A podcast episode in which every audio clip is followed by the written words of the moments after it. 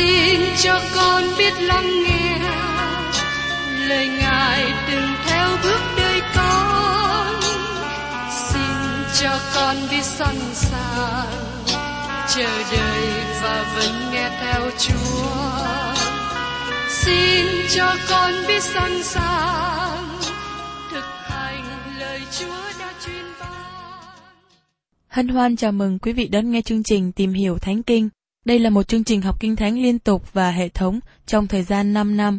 Chúng ta sẽ lần lượt khảo sát từ sáng thế ký cho đến khải huyền. Mục sư tiến sĩ McKee là người được Chúa dùng để sáng lập và thực hiện chương trình này. Ông tin rằng lời của Đức Chúa Trời có khả năng đáp ứng mọi nhu cầu cho tất cả mọi người trên thế giới, không phân biệt chủng tộc, văn hóa, trình độ tuổi tác hay phái tính. Ước mong quý vị theo dõi liên tục và giới thiệu cho thân nhân bạn hữu cùng đón nghe. Quý vị và các bạn thân mến, tôi đã cùng với quý vị tìm hiểu ở trong sách Judah, và đề tài chính yếu trong sách Judah nói về sự bội đạo.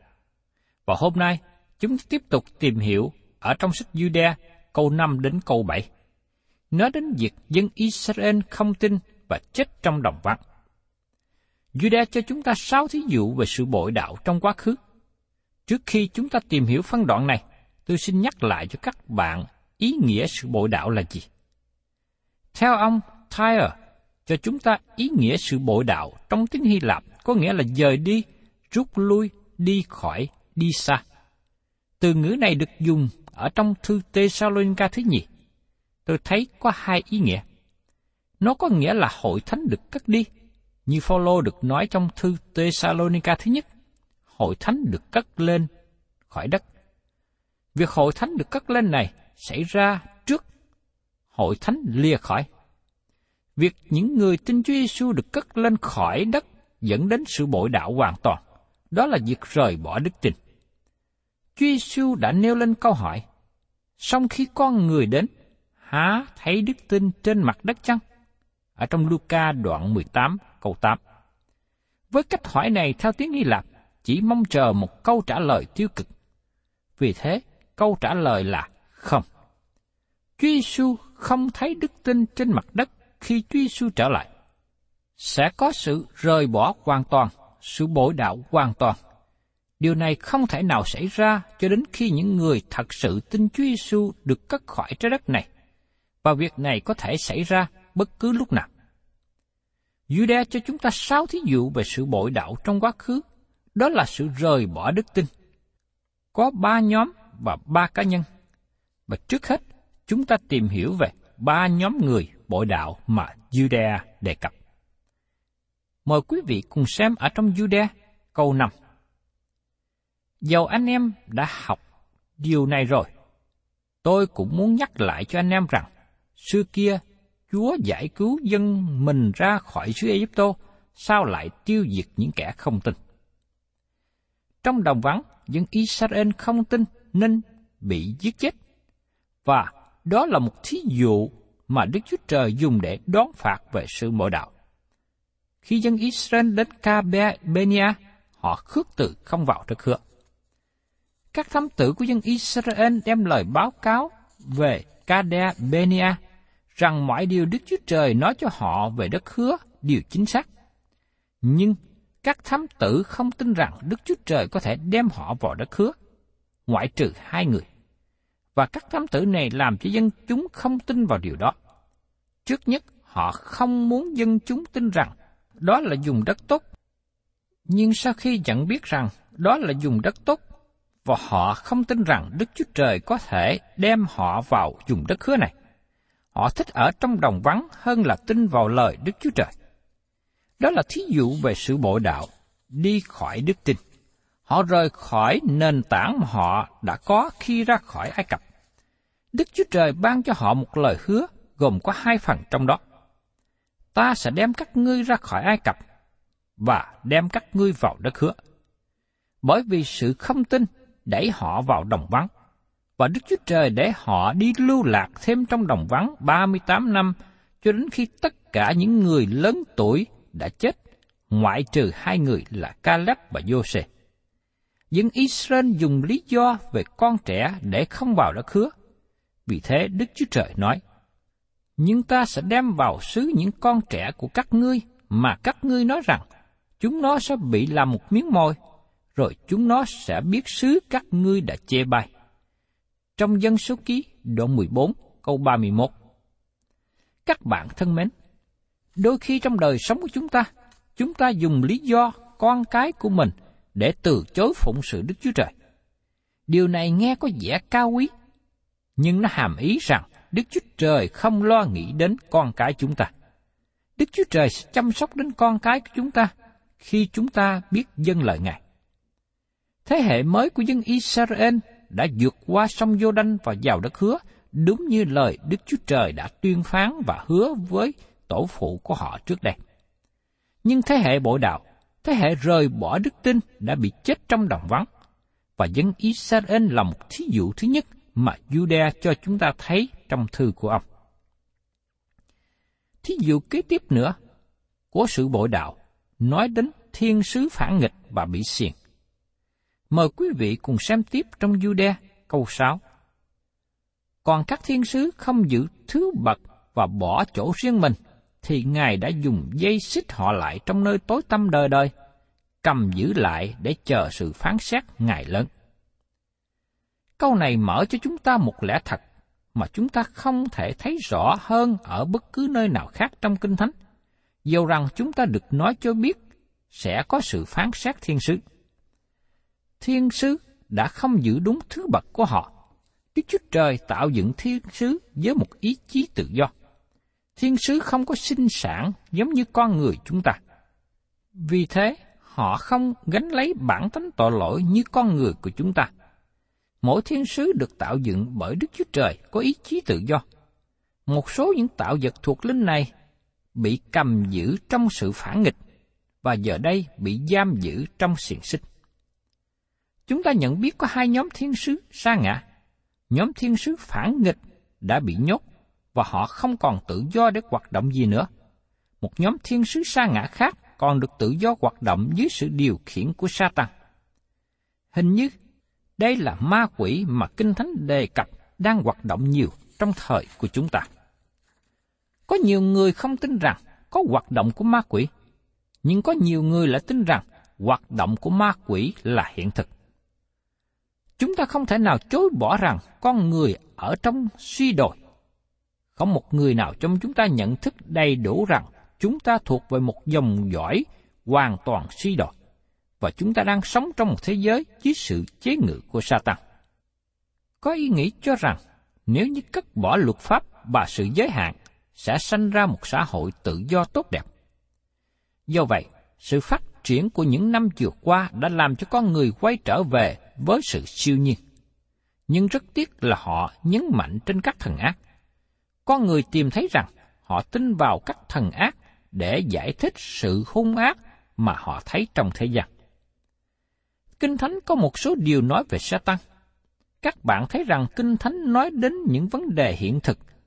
Kinh Thánh cho chúng ta biết rằng các thiên sứ mà họ chống nghịch với Đức Chúa Trời, và Ngài sẽ dùng dây xích họ lại trong nơi tối tăm đời đời cầm giữ lại để chờ sự phán xét ngày lớn. lời Đức Chúa Trời nói rất nhiều về sự phán xét sắp đến. Đối với những người thiếu sự hiểu biết về Kinh Thánh, nói về một ngày phán xét sẽ đến. Vâng, sẽ có tòa án lớn và trắng đến trong tương lai cho những người không được cứu rỗi, như được đề cập ở trong sách Khải Quyền đoạn 20 câu 11 đến 15. Nhưng thật ra có tám sự phán xét được đề cập trong Kinh Thánh. Một trong tám sự phán xét này là sự phán xét thiên sứ, mà nó sẽ xảy đến trong những ngày sau cùng. Trong Côn Tô thứ nhất, chúng ta được nói cho biết về thứ tự của sự phục sinh. Đấng Christ là trái đầu mùa. Kế đó, cuối cùng sẽ đến là lúc Ngài sẽ giao nước lại cho Đức Chúa Trời là cha, sau khi đã phá diệt mọi đế quốc, mọi quyền cai trị và mọi thế lực, vì Ngài phải cầm quyền cho đến chừng đặt những kẻ thù nghịch dưới chân mình. Trong Cô Đinh Tô thứ nhất đoạn 15, câu 24-25. Vì thế trong thời kỳ nước trời một ngàn năm, quyền lực của Satan bị phán xét. Kinh Thánh nói rất nhiều về sự phán xét của thiên sứ, và tôi xin nhắc lại một số phân đoạn. Mời quý vị cùng xem ở trong Cô Đinh Tô thứ nhất, đoạn 6, câu 2 đến câu 3. Anh em há chẳng biết rằng các thánh đồ sẽ đoán xét thế gian sao? Ví bằng thế gian sẽ bị anh em đoán xét, thì anh em há chẳng đoán xét việc nhỏ mọn hơn sao? Anh em chẳng biết chúng ta sẽ xét đoán các thiên sứ sao? Huống chi việc đời này. Đây là một số điều mà chúng ta không biết nếu như Phaolô không đề cập. Chúng ta sẽ ở cùng với Chúa trong thời kỳ một ngàn năm, và trong cùng khoảng thời gian một ngàn năm đấng Christ chỉ vì trên đất sẽ có sự phán xét của thiên sứ. Dầu rằng chúng ta được tạo dựng thấp hơn thiên sứ một chút, nhưng vào một ngày sắp đến, chúng ta được dự phần vào sự phán xét họ. Führer cũng cho chúng ta một lời đề cập về sự phán xét mà nó thích ứng với lời Jude đã nói đến. Trong Führer thứ nhì, đoạn 2 câu 4. Và nếu Đức Chúa Trời chẳng tiếc các thiên sứ đã phạm tội, nhưng quăng vào vực sâu, tại đó họ bị trói bằng xiềng xích nơi tối tăm để chờ sự phán xét. Xin chúng ta lưu ý đến từ ngữ diễn đạt bị xiềng nơi tối tăm, không phải đề cập đến ngục tối bằng sắt như chúng ta hiểu ngày hôm nay, bởi vì thiên sứ là những tạo vật thuộc linh, rất khó mà cầm giữ. Chữ xiên xích nói đến sự trói buộc ở nơi đặc biệt. Nhóm thiên sứ này đang chờ đợi sự phán xét mà nó sẽ đến trong những ngày sau cùng. Một nhóm thiên sứ sa ngã khác là ma quỷ mà chúng đang ở khắp mọi nơi trong thế gian.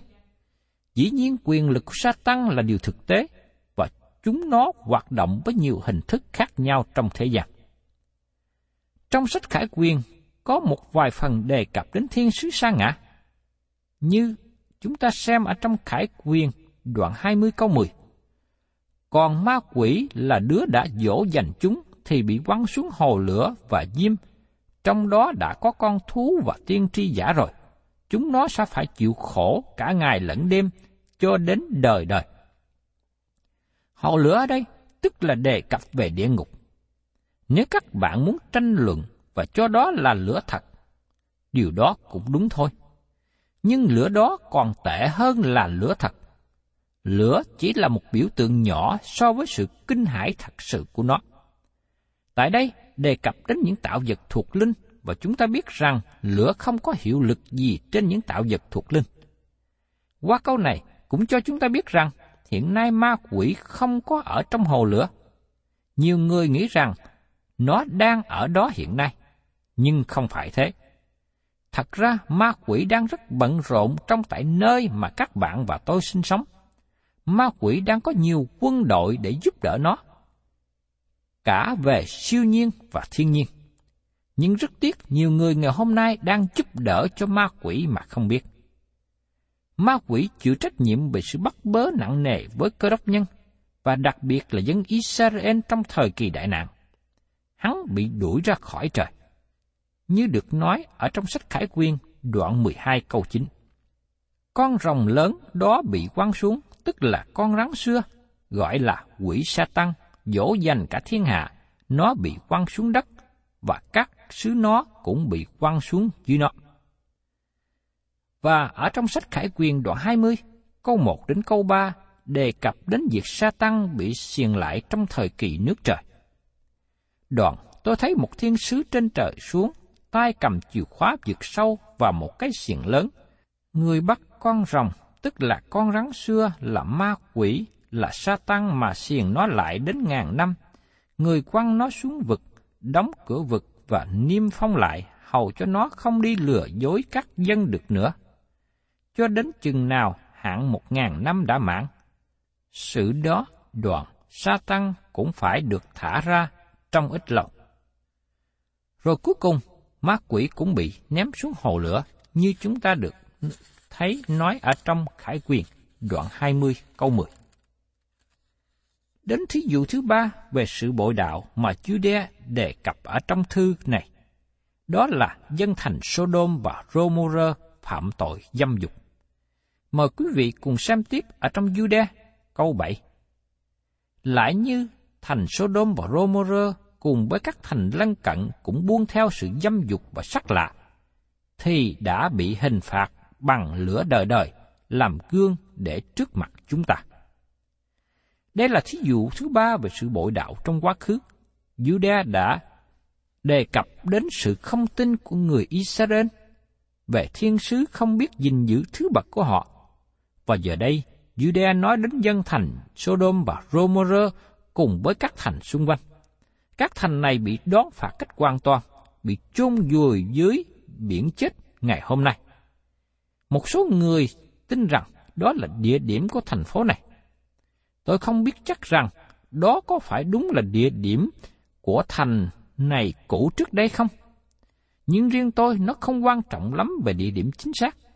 Điều quan trọng chúng ta cần biết là hai thành phố này và những thành phố lân cận đã bị Đức Chúa Trời quỷ diệt bởi vì sự phạm tội trong thể xác. Họ gieo mình về tội lỗi dâm dục và đồng tính liên ái. Mời quý vị cùng xem trở lại lời kỹ thuật ở trong sáng thế ký đoạn 19 như sau. Lối chiều, hai thiên sứ đến Sodom. Lúc đó Lót đang ngồi tại cửa thành. Khi Lót thấy hai thiên sứ đến, đứng dậy và đoán rước và sắp mình xuống mặt đất. Người thưa rằng, Này, lại hai chúa, xin hãy đến ở nhà của kẻ tôi tớ, và hãy nghỉ đêm tại đó. Hai chúa hãy rửa chân, rồi sáng mai thức dậy lên được.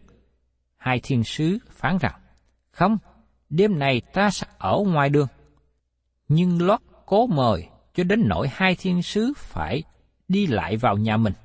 Người dân một bữa tiệc, làm bánh không men và hai thiên sứ bèn dùng tiệc hai thiên sứ chưa đi nằm, mà các người nam ở Sodom từ trẻ đến già, cả dân đều chạy đến bao xung quanh nhà. Bọn đó gọi Lót mà hỏi, những khách đã vào nhà ngươi buổi chiều tối nay ở đâu? Hãy dẫn họ ra đây, hầu cho chúng ta được biết. Lót bèn ra đến cùng dân chúng ngoài cửa, rồi đóng cửa lại và nói cùng họ rằng, Này, tôi xin anh em đừng làm điều ác đó. Đây, tôi có hai con gái chưa chồng. Tôi sẽ đưa chúng nó cho anh em, rồi mặc tình anh em tính làm sao tùy ý, miễn đừng làm chi hại đến hai người kia. Vì cớ đó nên họ đến lúc bóng mái nhà tôi. Bọn dân chúng nói rằng, ngươi hãy tránh chỗ khác. Lại tiếp rằng, người này đến đây như kẻ kiêu ngụ, lại muốn đoán xét nữa sao? Vậy thôi, chúng ta sẽ đãi ngươi tệ hơn hai khách kia đoạn họ lấn ép lót mạnh quá và tràn đến đặng phá cửa. Nhưng hai thiên sứ giơ tay ra đem lót vào nhà và đóng cửa lại. Đoạn hình phạt dân chúng ở ngoài cửa từ trẻ đến già đều quán lòa mắt cho đến nỗi tìm cửa mệt mà không được. Hai thiên sứ bèn hỏi lót rằng, Ngươi còn có ai tại đây nữa chăng? Rể, con trai, con gái, và ai trong thành thuộc về ngươi? hãy đem ra khỏi hết đi. Chúng ta sẽ quỷ diệt chỗ này, vì tiếng kêu quan của dân thành này đã thấu đến Đức Giê-hô-va, nên Ngài sai ta xuống mà quỷ diệt. Lót bèn đi ra và nói cùng rể đã cưới con gái mình rằng, hãy trở dậy, đi ra khỏi chốn này, vì Đức Giê-hô-va đã quỷ diệt thành. Nhưng các chàng rể tưởng người nói chơi. Đến sáng, hai thiên sứ hối lót và nói rằng, Hãy thức dậy, dẫn vợ và hai con gái ngươi đang ở đây. Ra, e ngươi cũng phải chết lây về việc hình phạt của thành này nữa chăng? Nhưng Lót lần lửa, vì cớ Đức Rêu Va thương xót Lót, nên hai thiên sứ nắm tay kéo người, vợ cùng hai con gái người mà dẫn ra khỏi thành. Và khi hai thiên sứ dẫn họ ra khỏi rồi, một trong hai người nói rằng, hãy chạy trốn, cứu lấy mạng, đừng ngó lại sau và cũng đừng bước lại nơi nào ngoài đồng. Hãy chạy trốn lên núi, kẻo phải bỏ mình chăng? Lót đáp lại rằng, lại Chúa không được. Này, tôi tớ đã được ơn trước mặt Chúa. Chúa đã tỏ lòng nhân từ rất lớn cùng tôi mà cứu tròn sự sống tôi. Nhưng tôi chạy trốn lên núi không kịp trước khi tai nạn đến thì tôi phải chết. Kìa, thành kia là nhỏ, lại cũng gần đặng tôi có thể ẩn mình. Ôi, chớ chi Chúa cho tôi ẩn đó đặng cứu tròn sự sống tôi. Thành này há chẳng phải nhỏ sao? Thiên sứ phán rằng, đây, ta ban ơn này cho ngươi nữa, sẽ không quỷ diệt thành của ngươi đã nói đâu. Mau mau hãy lại ẩn náu, vì ta không làm chi được khi ngươi chưa vào đến nơi. Bởi cái nên người ta gọi thành này là soa Khi mặt trời mọc lên khỏi đất, thì Lót đã đến thành soa Đoạn Đức Sô Va giáng diêm xanh và lửa từ trên trời xa xuống Sodom và Gomorrah, quỷ việc hai thành này, cả đồng bằng, hết cả dân sự, cùng các cây cỏ ở nơi đất đó. Qua điều này, ký thực cho chúng ta biết rằng Đức Chúa Trời quỷ diệt dân thành Sodom và Gomorrah bởi vì cớ tội lỗi dâm dục của họ ở trong thành này. Một điều chúng ta để ý trong cách nói của thời hiện nay. Người ta gọi đồng tính liên ái và ngoại tình là tự do yêu đương. Họ gọi những người say rượu là những người biết thưởng thức rượu. Họ gọi những người phá thai là những người biết sử dụng quyền lựa chọn cá nhân. Satan làm việc rất tốt để cố gắng sửa đổi từ ngữ xấu, làm cho nó trở nên mới, trở nên hấp dẫn. Nhưng tội lỗi dâm dục và đồng tính luyến ái là một trong những tội lỗi ghê tởm trước mặt Đức Chúa Trời. Bởi thế Đức Chúa Trời đón phạt những người trong quá khứ trước đây để cảnh giác cho chúng ta là những người trong thời hiện nay. Đức Chúa Trời phán xét bất cứ một dân tộc nào đi trong đường hướng đó. Vì thế, tôi rất quan tâm cho tình trạng tội lỗi của dân tộc chúng ta hiện nay. Tôi mong ước rằng những người nào đang đi trong con đường dâm dục bậy bạ hãy tỉnh thức trước khi sự phán xét sẽ đến. Thân chào tạm biệt quý vị và xin hẹn tái ngộ cùng quý vị trong chương trình tìm hiểu Thánh Kinh kỳ sau.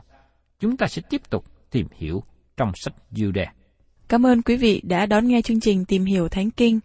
Nếu quý vị muốn có loạt bài này, xin liên lạc với chúng tôi theo địa chỉ sẽ được đọc vào cuối chương trình. Kính chào quý thính giả.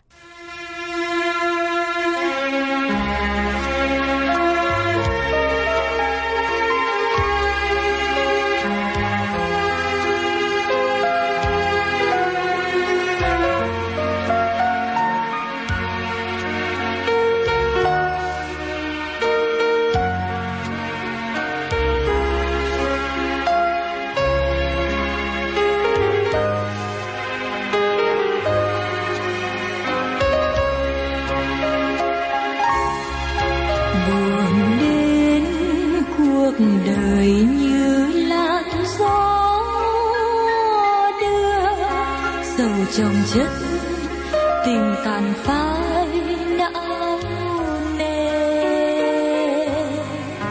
Buộc sống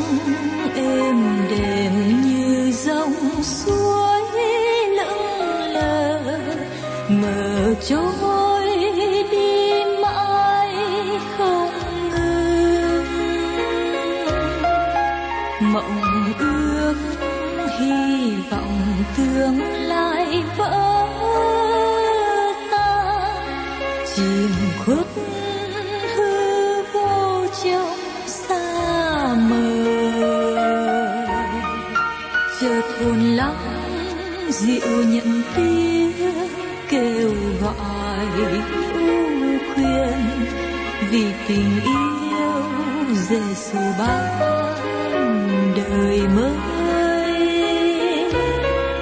tình nồng thắm tràn đầy khắp tâm hồn với cha hòa nhịp trong cùng tình yêu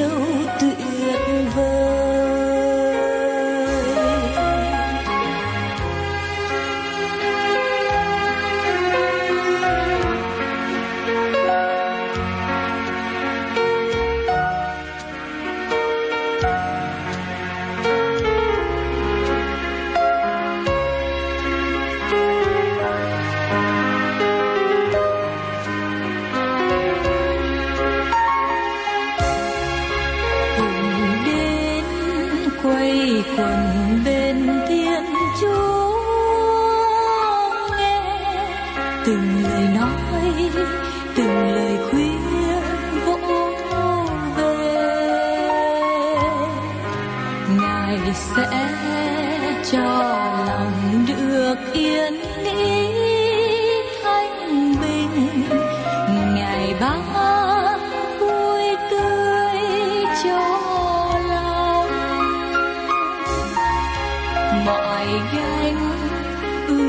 ưu phiền này không vấn vương ngài lâu vơi đi bao giọt sầu. Chọn đời sống dù tội lỗi, nhưng ngài vẫn thương. Thật tuyệt thay kỳ diệu thấy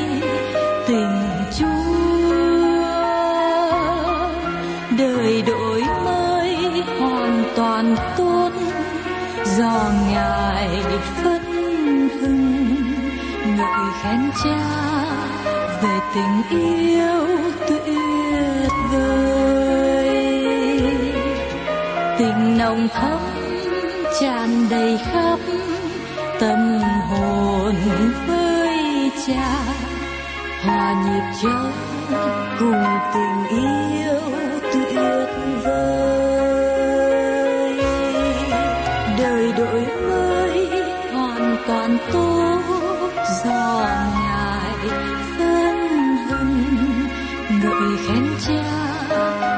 听音乐